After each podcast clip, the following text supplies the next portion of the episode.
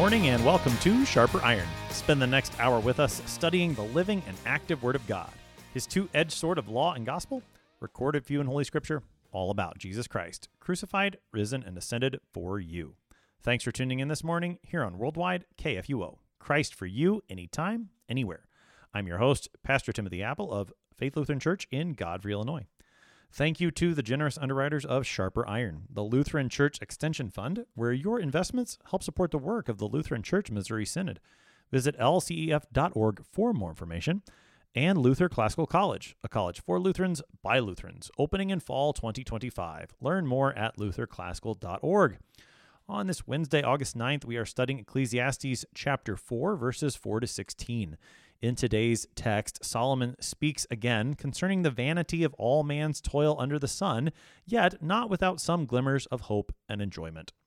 To help us sharpen our faith in Christ as we study God's Word today, we have with us regular guest, Pastor Sam Wirgau. Pastor Wirgau serves at Bethlehem Lutheran Church in Ossian, Indiana. Pastor Wirgau, welcome back to Sharper Iron. Oh, thanks for having me back. Let's talk a little bit about the book of Ecclesiastes, Pastor Wirgau. Some might think it's a very depressing book. Solomon's very real here. What should we know about this book as we prepare to look at this text?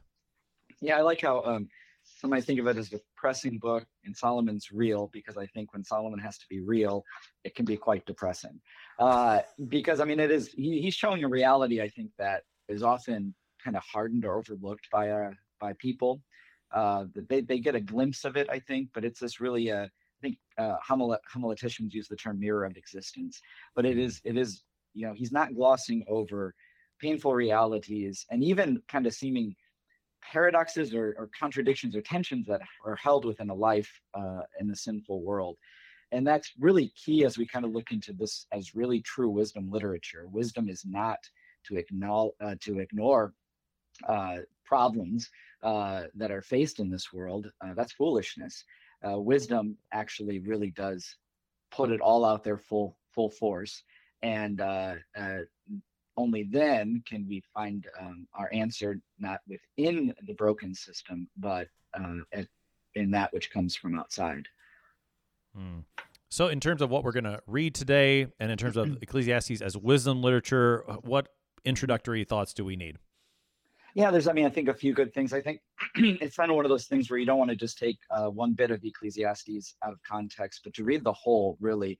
And what I've kind of noticed in studying this is you, you read um, all of this seemingly negative stuff, always in light of uh, really what comes kind of at the end with 12, uh, chapter 12, the end of chapter 12, some of the final words where where it really brings it back to the, the fear of God and his commandments, uh, uh the fear of the Lord, um, and, and how everything is vanity. But then we're brought to this, what do you do? Uh, and it's, it's, it's fear of the Lord in the end of the matter uh, all has been heard. Fear God, keep his commandments, for this is the whole duty of man.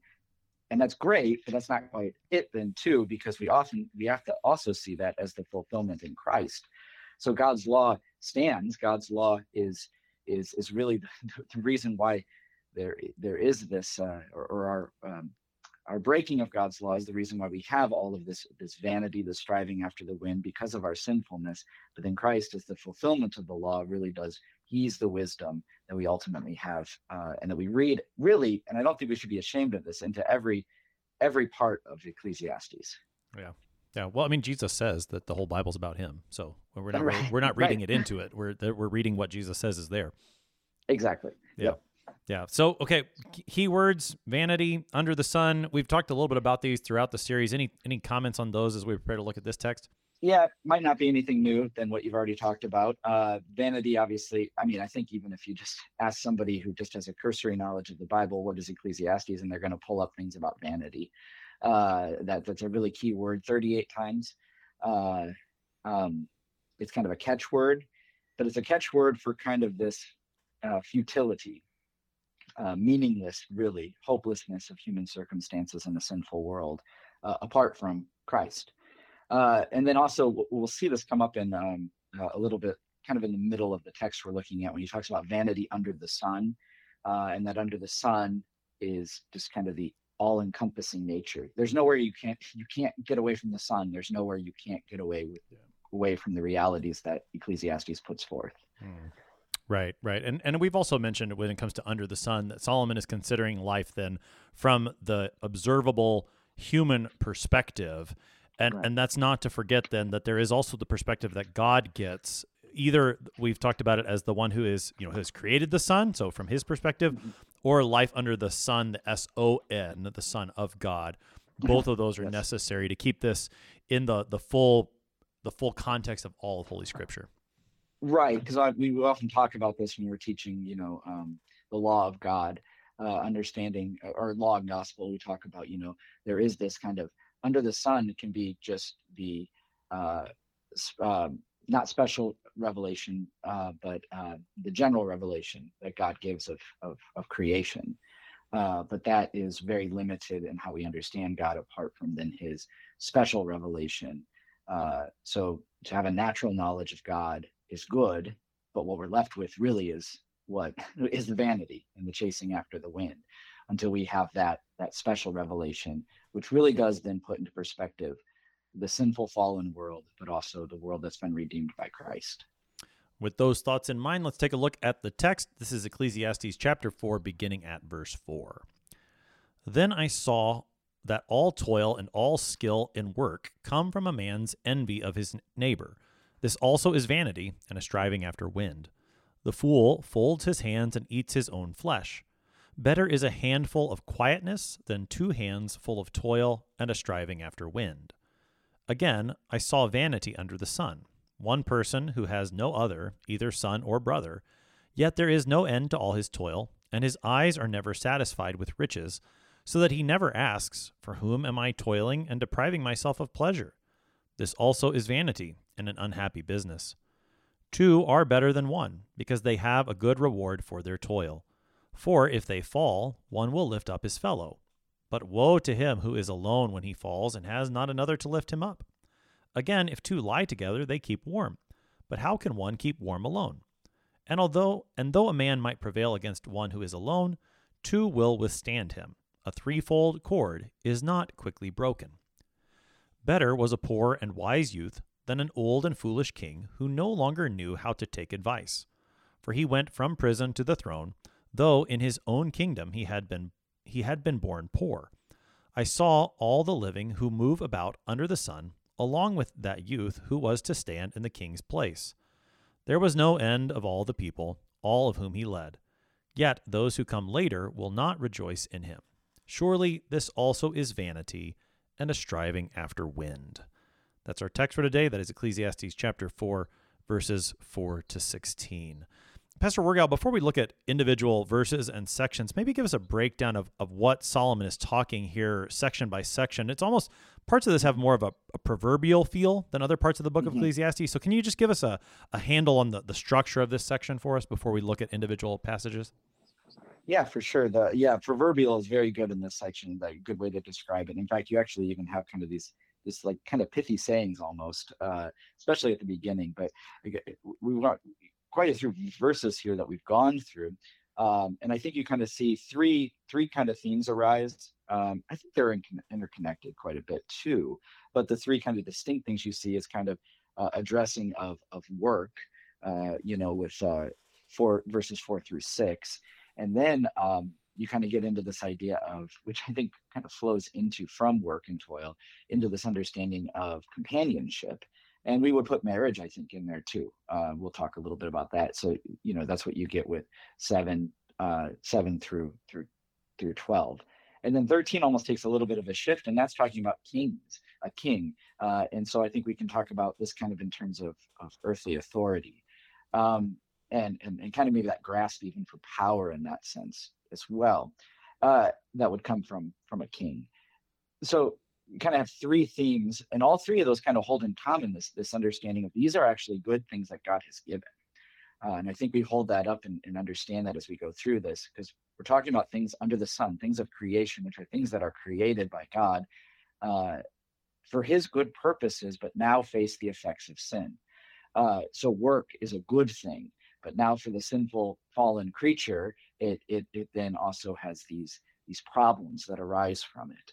Uh, companionship's a good thing, but because of uh, the fall into sin, a fall um, a fallen creation, there is isolation and loneliness. And worldly government's a good thing, but because of the fall in creation, uh, that also is corrupted. Hmm. All right, so let's take these sections one at a time. Starting in verse 4 and following, Solomon says that he sees the toil and skill in work. He sees its vanity because it's coming out of a man's envy for his neighbor. What's Solomon talking about?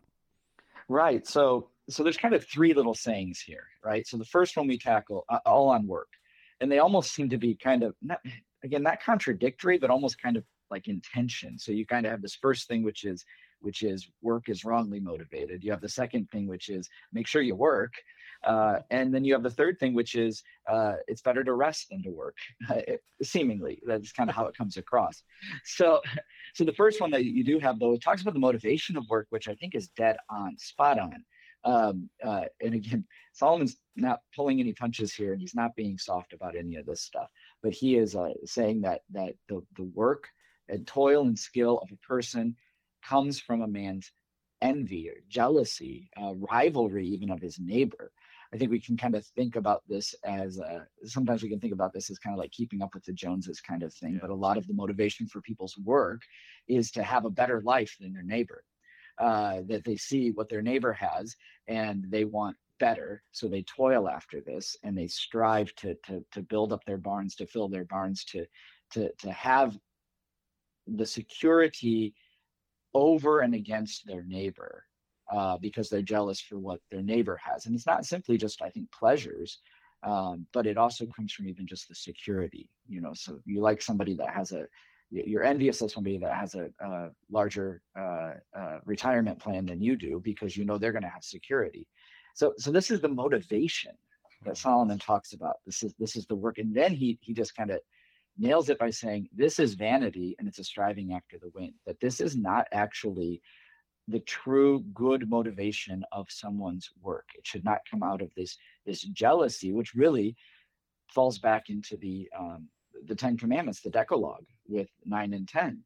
Uh, this comes from coveting and envy that strives from that, not being uh, content with what we have and striving uh, and desiring what our neighbor has. Hmm. But this is the game that that gets played all the time. As we we compare ourselves, we look to that, and and that we think motivates us to a to a good end. But Solomon says no, it's not actually helping you at all. Right, exactly, and especially because we'll see that that with these with these ideas about work is they they ultimately are not in service to the neighbor; they're for our own uh, wants or desires. And I think yeah. you kind of see that, that when when we kind of dig a little bit more into it it's it's it's it's doing it simply for oneself yeah. and not for the other yeah that's that's been something that's come up on numerous occasions as we've read through ecclesiastes so far that a lot of the vanity that's that's involved here is the fact that i'm doing this for myself and i I, I forget when I, I mentioned this, but it's been in my mind all along. Is that parable that Jesus tells about the rich fool in Luke chapter mm-hmm. 12, who, you know, he does everything for himself. He's even only talking to himself. And what happens to him? Well, he he dies. You know, I mean, and I think mm-hmm. there's there's some that's a very negative example of what Solomon is talking about here, or you know, the very real example. Look look at all the labor that he did. He died. That was that. So Jesus says, "Store up your treasures toward God." That's much better than what this rich fool mm-hmm. does. Mm-hmm. Yeah, exactly, exactly. But then we come in with the second part with yep. um, the man twiddling his thumbs. So this is this is I don't know if it's a counterbalance to this or folding his hands. I always think of twiddling the thumbs. If he's folding his hands, he's got. I mean, I guess that. What else are you going to do? Plays into it, right? but but maybe we could see this as a counterbalance so that you can't retort like, uh, okay, work's wrongly motivated, so I'm just not going to work uh, because work again is a good gift from God, and it's the very fact that um, I mean it's, it's, natural law again. If one um, doesn't work, uh, if he folds his hands and is simply a consumer, uh, he's going to eat his own flesh, uh, which which we'll talk here. It's like it can be hyperbolical, but it also could be very literal uh, to a mm-hmm. certain extent as we talk about God's judgment in that too. But uh, you know, this is something that Solomon brings up in Proverbs as well, like Proverbs 6, 9 through 11, when he talks about how long will you lie there, O sluggard? When will you arise from your sleep? A little sleep, a little slumber, a little folding of the hands to rest, and poverty will come upon you like a robber and want like an armed man. Or you think of Paul's exhortation uh, in the New Testament to the Thessalonians uh, in Second Thessalonians three ten. Um, if a man, if anyone is not willing to work, let him not eat. Or his exhortation to Timothy when he says, uh, "If anyone does not provide for his relatives and especially for the members of his household, he has denied the faith and is worse than an unbeliever." So obviously, trust in God, faith in God uh, as believers does not negate the fact that that that there is work to be done in service to our neighbor. Uh, but even in service, to a certain extent, this this deals with ourselves too, right? Mm-hmm. Uh, we we we we can't simply be consumers. We have to be producers as well. Maybe that's oversimplifying it, but but we're always going to be consumers. You always need to consume, or you're going to be eating up your own flesh. Mm-hmm. But also then be a producer uh, uh, is is is significant in this to see to the needs of others. Um, of course, you know we have this idea of taking it hyperbolically as, as cannibalism, uh, but this also relates elsewhere in the Old Testament to the judgment of God. Uh, I think a lot of people are familiar with Leviticus 26 when he says, "As a judgment of God is eating up eating the flesh of your sons and eat the flesh of your daughters." Um, and and that also could be hyperbolical, but we do have evidence of this, like that this is actually a very literal thing too, as a judgment of God. Uh, um, being one that that that leads to the eating up of flesh, the, uh, of human flesh, of cannibalism in that mm. sense too. Um, and and there's evidence of this for the first for the um, uh, Old Testament sieges on Jerusalem, right. but as well as uh, in New Testament, AD 70, Josephus uh, has that in his. I think it's in uh, the Jewish Wars. I mm. think it's in the Jewish Wars. I can't remember which word it. I had to actually translate that for an advanced Greek class. That section, and I'll tell you what, it's it's it's shocking yeah. to, to kind of hear yeah. to see that as a literal thing but as a judgment really that comes upon the people because of their refusal or their rejection of god so. right right here i mean and of course you know i mean i could certainly be wrong here I, I take it more in the sense of this is what happens when you don't work you you just kind of you waste away and your your flesh right. consumes itself in in starvation of sorts. But you're right. I mean, this is certainly a judgment of God that we see. The book of Lamentations talks this way, and, again, a very shocking text when you, you look at that in the book of Lamentations. So we've mm-hmm. we've got both sides here when it comes to the matter of toil in this life. On the one hand, Solomon says, if you've got the wrong motivation, it's vanity. If you don't do anything, that's that's vanity because you're going to die. You're just going to waste away, eat yourself. How does how does verse six play into this matter of toiling under the sun? Yeah, I think now some people kind of see this as kind of a golden means, like a, a, way in the middle, and I think I think so, but I think we have to rightly understand it. So it's not like your work's going to be wrongly motivated, so you have to work. So just do the best you can. Uh, I think actually it comes from the understanding of work coming from rest, and then that I think we also need to understand Christologically. Uh, rest is that which actually comes from Christ. So this is kind of the sanctification of our work, or I mean, we often use the term vocation. I think is right, uh, and this is the idea that um, what we what what we um, what we believe uh, concerning Christ and our faith in Christ actually finds its fruit in the work that we do in our callings in life.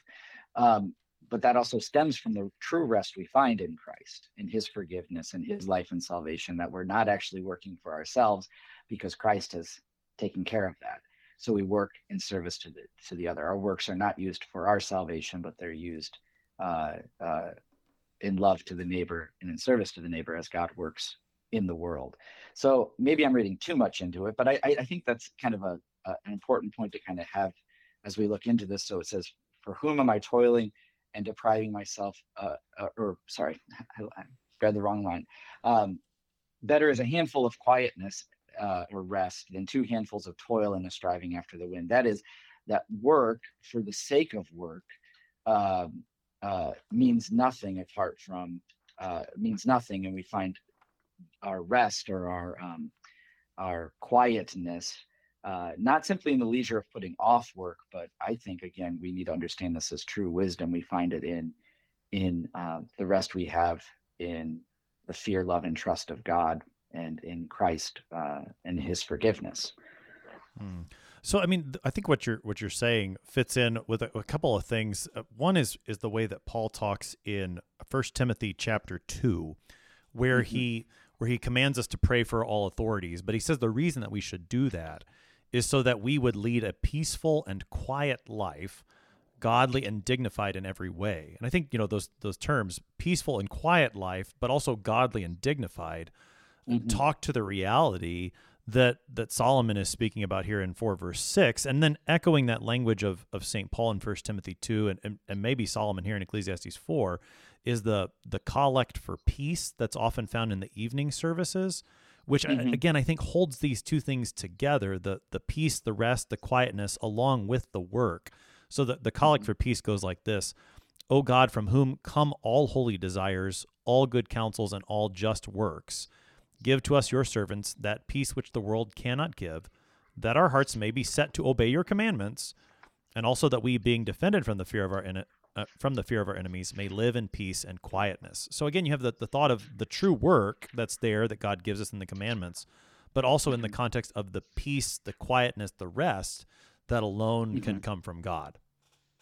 Right, exactly. That that's that's wonderful. Another one I like, since we'll just we'll just pray collects here. I think that's good. Fantastic. Uh, is the is the post communion collect uh, for the divine service? And there's several options, but the one I always find that kind of relates to this understanding of of of rest in Christ and and love to the neighbor uh, is that we find our rest in the body and blood of Christ and receiving forgiveness of sins and, and communion with Him, uh, and then we pray uh, after the Nunc-Dimittis, Lord, let your servant depart in peace. We give thanks God, that you have refreshed us through the solitary gift and the important mercy you have strengthened us through the same, that is, through the gift of the forgiveness of sin, Jesus' body and blood, in faith toward you, but also then in fervent love toward one another. Yeah. And that love toward one another is the work. you know, that's actually the Christian's motivation for work is to love one another.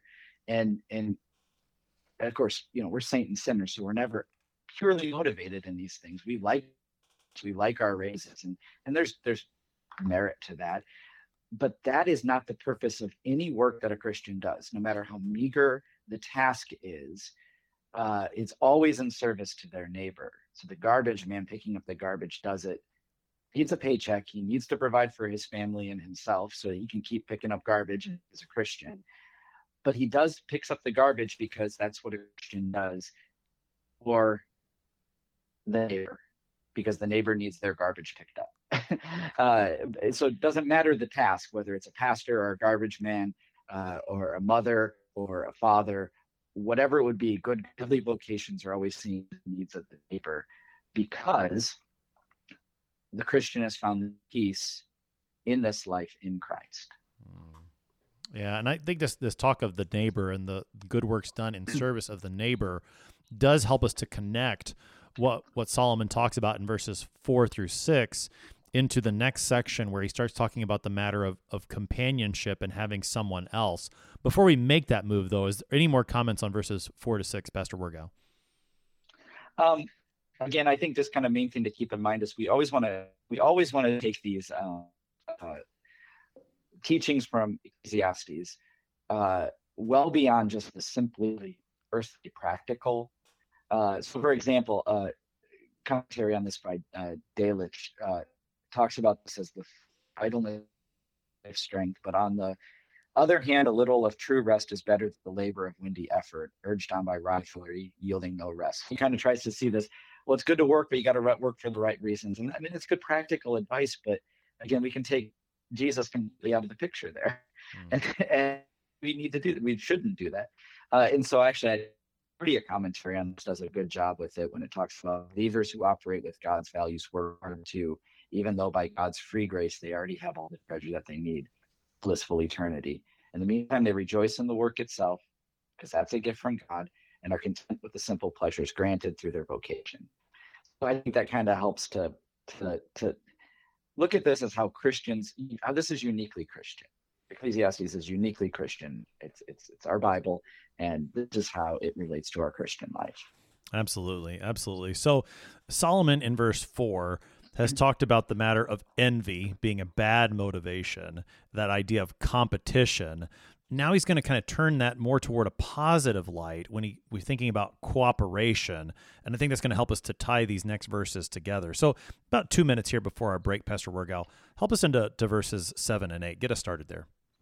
Right. Okay. So it kind of begins again there's kind of a introduction to it in seven with again this vanity and under the sun, which has been the case for work, but it, but Solomon's kind of just putting that forward again. I saw vanity under the sun. So this is the reality that we're facing, the vanity we see, and, it deals with relationships and it deals with companionship. So um, one person who has no other, either son or brother, yet there is no end to all his toil. So again, work here. Uh, and his eyes are never satisfied with riches. So, so I think this really does flow well um, because it, it's showing the loneliness um, and and how that uh, the loneliness hurts on really two counts that which we'll see a little bit later but the first count we talked about, I should say, is that no one can really truly enjoy life's simple pleasures on his own. That there's always something missing there. And that's all the toil and all the labor that is not then used in service to the neighbor or shared um, ends up becoming just fruitless or, or pointless, really, if it's just simply used for the self. And that, as he points out, his eyes are never satisfied with riches because he says, Who am I doing this for? Uh, who am I depriving myself of pleasure for? Uh, who, who am I working so hard for if there's no one to share that with? Mm, yeah, that that's a really key question to keep in mind, and it's it's one that again is spoken in terms of lament here in verse eight, but I think it's it's one that we would do well to ask ourselves so that we can keep the proper perspective when it comes to work. And we're going to keep talking about these things on the other side of the break. You're listening to Sharper Iron on KFUO. We're talking to Pastor Sam Wirgau this morning about Ecclesiastes chapter 4. We'll be right back. Please stick around.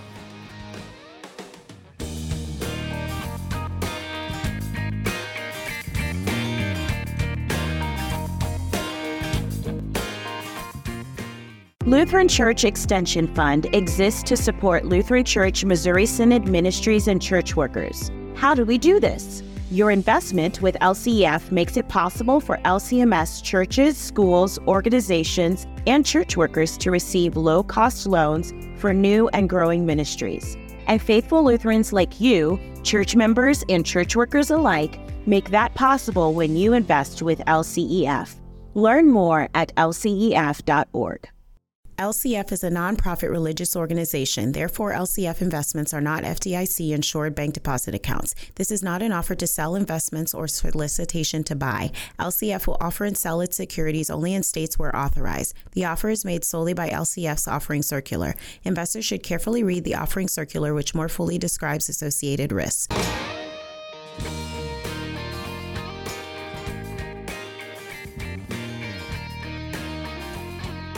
Welcome back to Sharper Iron. It is Wednesday, August 9th. We're studying Ecclesiastes chapter 4, verses 4 to 16 with Pastor Sam Wirgau. He serves at Bethlehem Lutheran Church in Ossian, Indiana. Pastor Wirgau, prior to the break, we were looking at verses 7 and 8. Solomon is lamenting. He asks this question, though, that is, is worth our consideration For whom am I toiling and depriving myself of pleasure? Talk to us more about these verses 7 and 8. Right. So again, this is kind of the the, the, the relationship of of that what we get that that which we get out of toil uh, and um, companionship. And we really do see what comes forward here is kind of a lament that speaks of the lack of fulfillment that's found in riches, uh, and kind of the, even the seeming pointlessness of of working so hard if it does not find a place outside of the one that's working.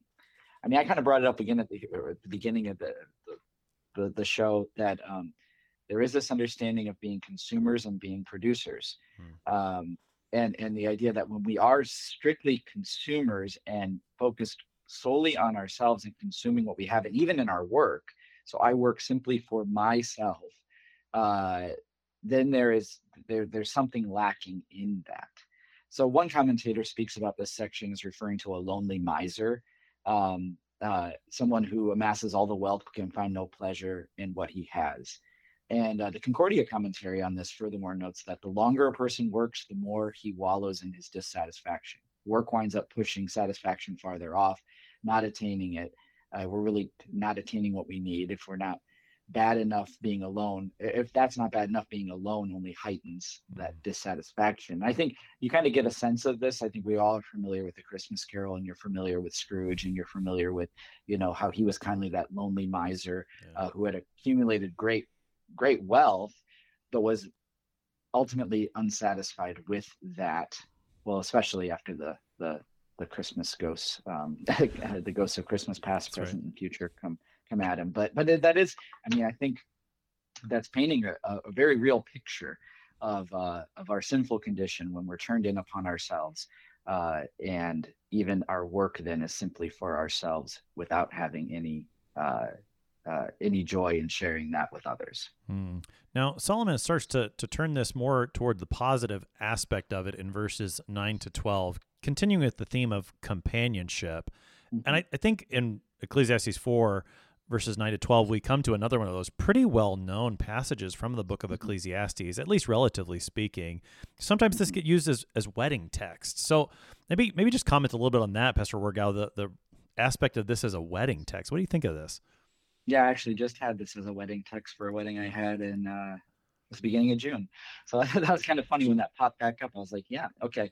Uh, and uh, yeah, so so it, it does work i think it's suggested in the uh, lutheran service book uh, agenda for uh, possible text for a wedding. So i think you know the traditional ones are good too uh, and a little bit more clear about marriage and its estate. But but this one is is good too because i think it, it's it's we don't limit it to marriage. Um, i think it does definitely relate to husbands and wives. Uh, you know again it's not good for the man to be alone back in the garden so that god provides uh, a helper for that mutual companionship uh, that that they share with one another in adversity uh, and in um, and in pleasure. So so that's um, kind of kind of important as we kind of go through this. And you're right, this is kind of more of a, a positive look at it. It also though is one that um, really relates to the fact that that no one can bear the attacks and the problems of this world uh, on their own mm. and uh, how we actually are in need of this community. We are in need of one another. Uh, so that, I mean, quite simply in verse 9, two are better than one because they have a good reward for their toil. Now, I don't think we need to understand reward here or do here as, as um, you have another person so that you can gain more stuff. Um, but uh, you know so that so you get more reward you get more but i think the reward actually is just simply in having the companionship which actually then plays into 10 11 and 12 what is the reward is that you have someone to lift you up keep you warm and uh, fight off the enemy mm. yeah okay so the the matter of, of reward i mean maybe and this maybe seems a little little silly but you know if you're golfing alone and you hit a hole in one no one's mm-hmm. there to witness it or to share that joy with you who who's going to believe you if you don't have i mean so there's there's other things that companionship mm-hmm. brings besides simply the you know just the material aspects of it there's a blessing to the companionship that that goes beyond the material things mm, right exactly, I, exactly. i'm not a very good golfer either pastor Wirgau, so i would never ever hit a hole in one but but right. I'm told that. But if you were by yourself, be... you could tell everybody that you did. but right. uh... no one would believe me. See, that's, that's why. Right. that's why I would have to golf with someone else, despite the embarrassment of being terrible at it. I need it just in case I hit a hole in one, so I have that joy of companionship. Again, maybe exactly. maybe a bit silly and and, and trite, but I think it it holds up. So keep keep digging into this section for us right exactly. So so you have this reward first of all uh, but then you kind of go into excuse me you go into these um, these other um, things that are helpful or, or, or, to have companionship. That is you come across these dangers that come your way um, and and when we see it kind of in in three things. The first one is the falling down and then secondly you have the idea of um, the enemy of cold, I guess, and this this uh, keeps keeps one warm. And then you have the actual enemies who are assaulting that can be can be uh, uh, warded off. Uh, again, the Concordia commentary on this by Bollhagen notes that these three verses simply offer examples of coping uh, corporately with life, mm. falling down, shivering in the cold, facing hostility. these are all negative encounters in the fallen world, but helping another up, keeping warm, and staving off attacks are all positive ways of coping with the fallen world. Now, again, that's something, but I think we need to take it another step further. And this is the Christian Bible. So we need to understand this is not simply about coping. Companionship's not simply, well, the world's a terrible place, but at least we go at it together. There's some aspect to it, but I think when we talk about companionship and communion, we actually need to first start with, uh, whether it's in marriage or, or in other things, we first start with actually the communion of Christ mm. uh, in His church, uh, and you know, so so you know, where two or three are gathered, there I am with you. Uh, no matter the cold, no matter the um, the assaults of the devil or the world or even our own sinful flesh. And Christ's promise at the end of Matthew, I am with you always to the end of the age. Um, so that's the communion we have first and foremost, whether it's in marriage or whether it's uh, brothers and sisters in Christ, uh, or whether it's the Christian individually. Uh, but then our Christian love and companionship flows out of that to the others, um, so that um, and again, Bollhagen notes this uh, Ecclesiastes 4 10 through 12 is not simply about the human advantage of companionship that anybody could, you know, that's just practical adage of wisdom. But it also is a passage that has, the, in the deepest sense, is teaching us the eternal benefit of communion with Christ. Mm. Um, and uh, so we see we see just a picture of that in our earthly communions. That's why we talk about marriage, is you know, a communion of Christ, a picture of Christ and His bride, the church. We get to faintly show that mm. in in marriage and in uh, the mutual companionship of, of brothers and sisters in Christ. But we have that even more in the communion that we have with Christ Himself uh, through faith, uh, and that we receive from Him in His holy Christian Church. Mm. So maybe I mean to think about it in terms of the the companionship that we have with Jesus, which I think is a, great thing to keep in mind as we read this from a Christian perspective. The words of Jesus in Matthew 11 maybe are, are applicable here then, where Jesus says, "Come to me, all who labor and are heavy laden, and I will give you rest. Take my yoke upon you and learn from me, for I am gentle and lowly in heart, and you will find rest for your souls."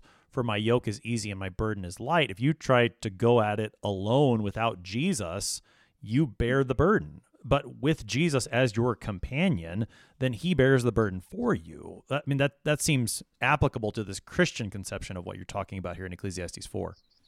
No, I think so. I think that's that's uh, a great uh, illustration and the promises of God for this. And another one um, that was kind of brought up in the commentaries was with this first danger: if one falls down, uh, who will pick him up?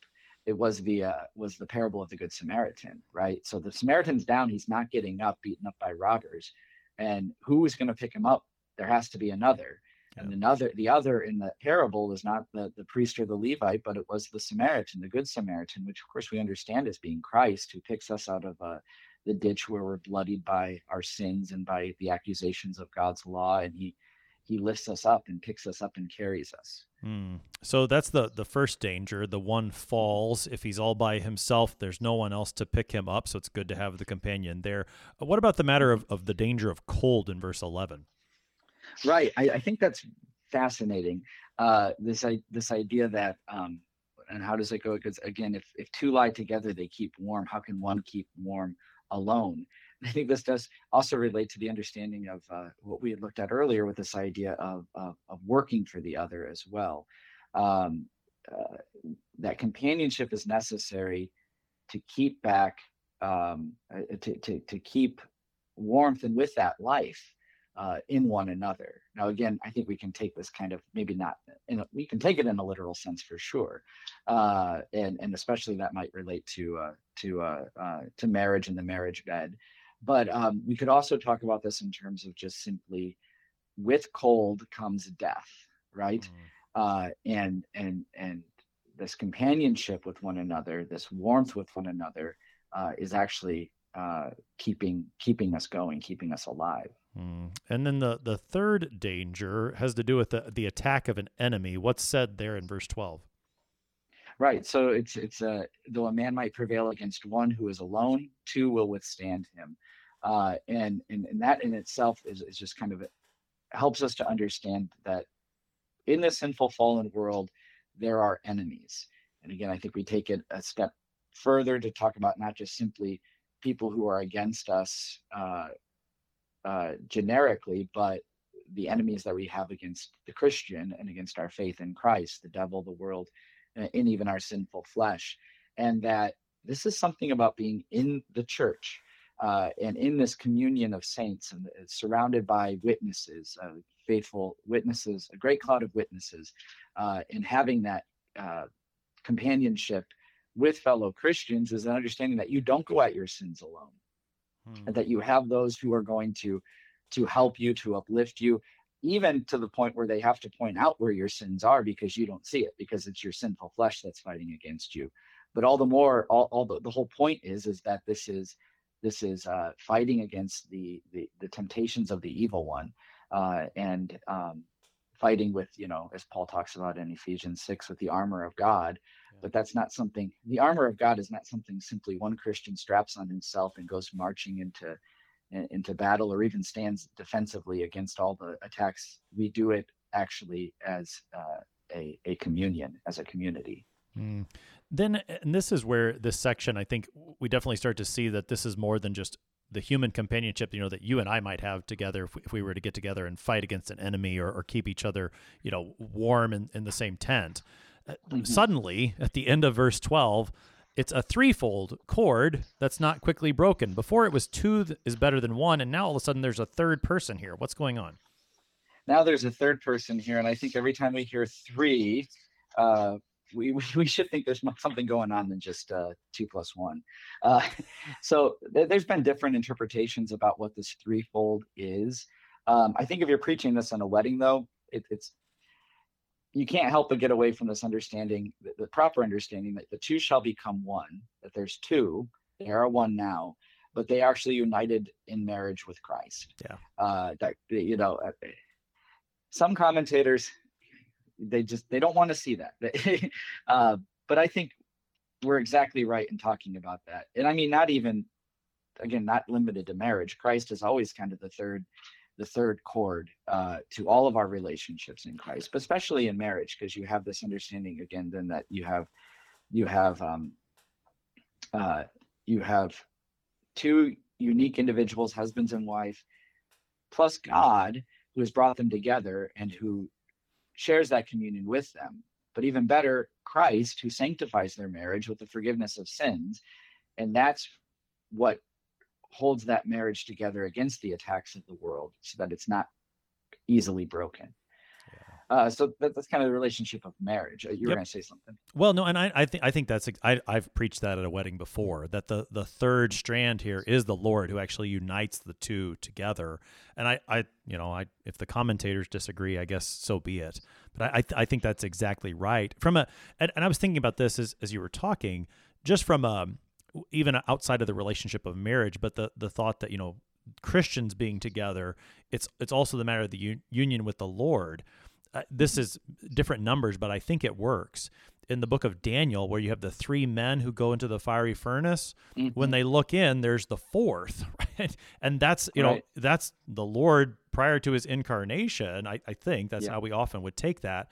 That'd be another right. example of it's you know it's not just hey we're all buddies and we're gonna you know get this together because we've got the strength in numbers but rather it's the fact that we're together in the lord maybe that's another example of that that extra cord right the the lord himself being the one that holds us together right and then again we got to take it the step beyond just practical wisdom right yeah so Okay, so you keep adding cords onto that, the thing's going to get stronger. Okay, so you definitely want to have three people if you can. If you can have three people, it's better than two.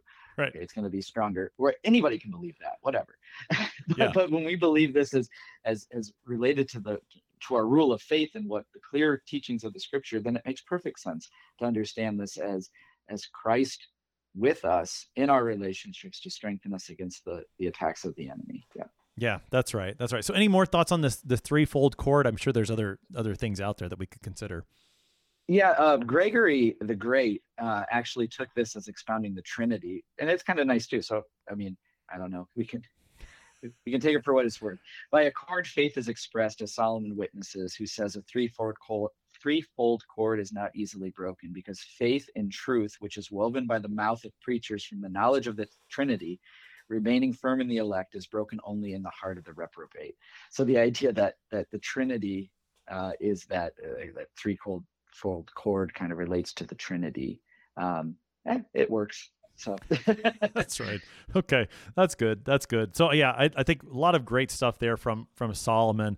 Let's let's keep moving so we make sure we get through the whole text. Oh, got sure, about yeah. got ten minutes here to, to talk about this last section, which does seem to take a bit of a turn, but is I'm sure not unrelated to what we're talking about. So what what do we see as we move forward here into verse 13 and following?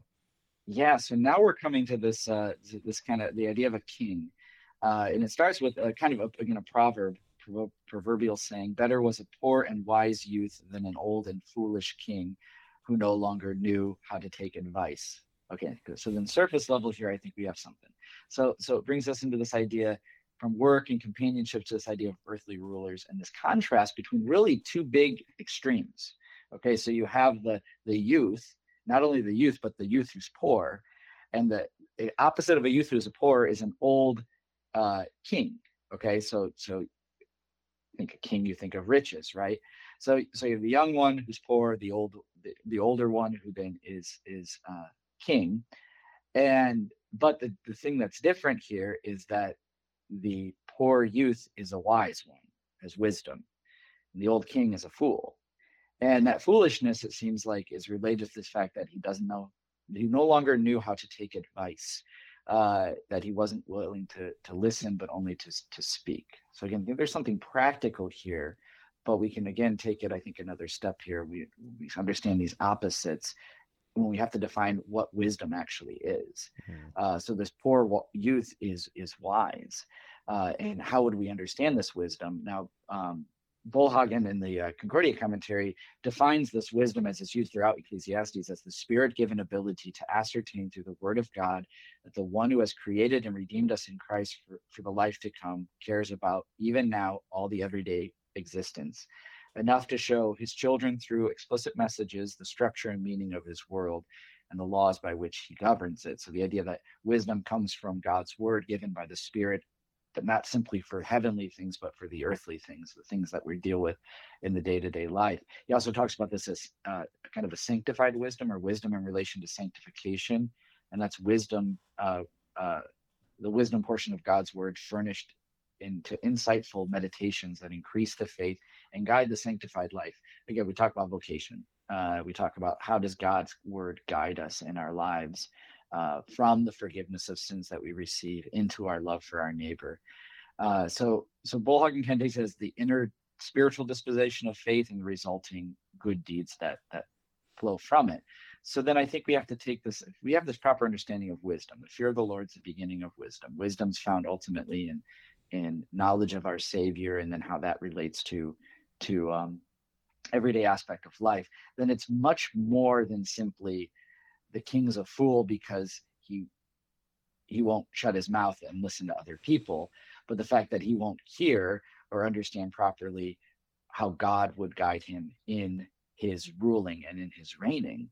Um, and so then you kind of see this reversal kind of take place here that this is better actually for the youth who's wise and poor, even though he's poor and, and young, than the old foolish king who, in the eyes of the world, would have uh, everything that would be necessary or needful or what we'd be striving for. Mm. Is is there a bit of autobiography on on Solomon's part here? I mean, we've talked. Yeah, in, Bollhagen takes it that way. Okay, Yeah, yeah. Go ahead with that. So, so he kind of, and I, I'd never read this before. I thought it was really interesting that this kind of fits with a, a traditional uh, reconstruction of Solomon's life as an author. So uh, Solomon, uh, some would say, would have wrote Song of Song, Songs as a vibrant uh, young, younger husband.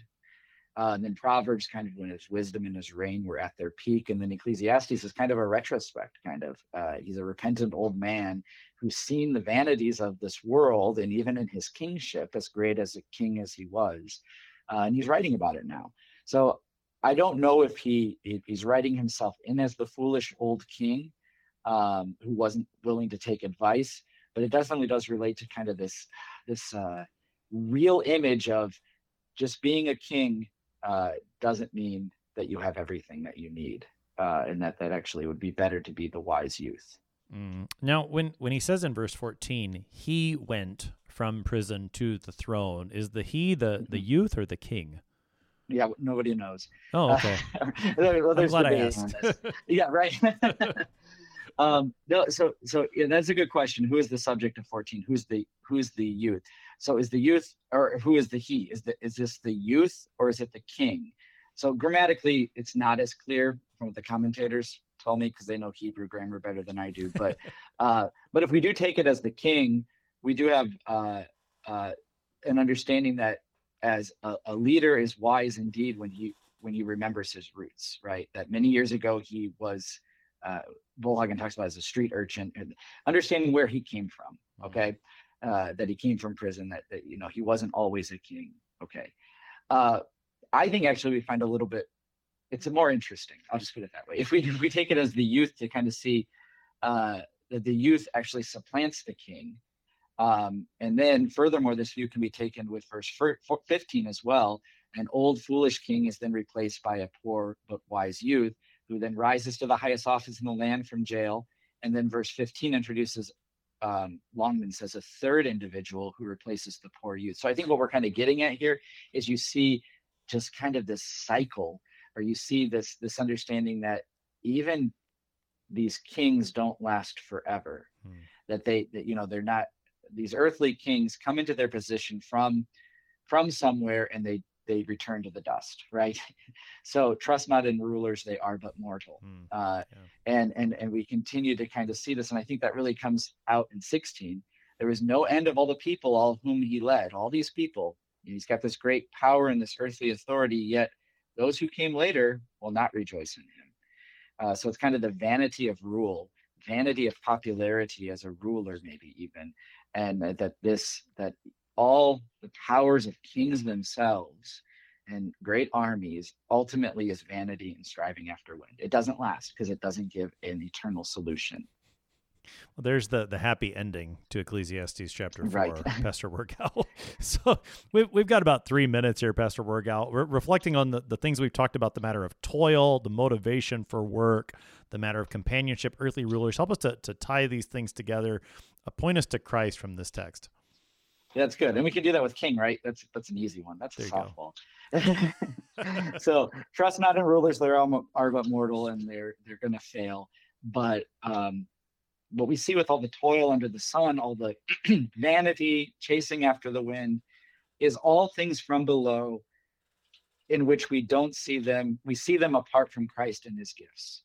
And I think Solomon does this intentionally, Ecclesiastes, that he puts aside in teaching this and in and in working these laments, um, the knowledge of Christ, so that we can see the reality, uh, mirror of a sinful, fallen existence, and not place our trust in those things, not find the solution and the answers to work, to our lives and our work, or or or or simply in uh, our own selves, uh, apart from others, or in earthly rulers uh, all kind of different things, but all related. But we find ultimately that these are good gifts that God gives of work and companionship and marriage and even earthly authorities. But their ultimate meaning is always in the wisdom of Christ, uh, who is our King uh, and who has rescued us, redeemed us, and saved us from the sinful, fallen world.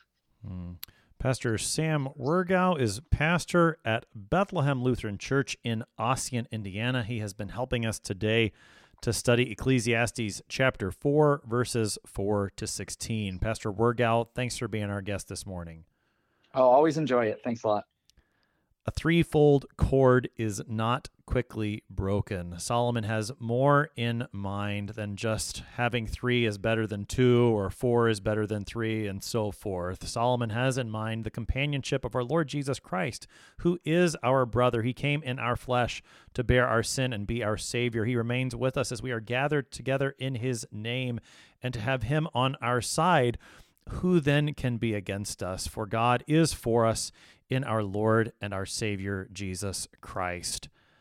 I'm your host here on Sharper Iron, Pastor Timothy Appel of Faith Lutheran Church in Godfrey, Illinois. If you have any questions about Ecclesiastes chapter 4 or any of the book, send an email to kfuo at kfuo.org. You can also download the KFUO app on your favorite app store. You can use the open mic feature there to send up to a 60 second message to us, comments, questions, any case, we love to hear from you. Thanks for spending the morning with us. Talk to you again tomorrow.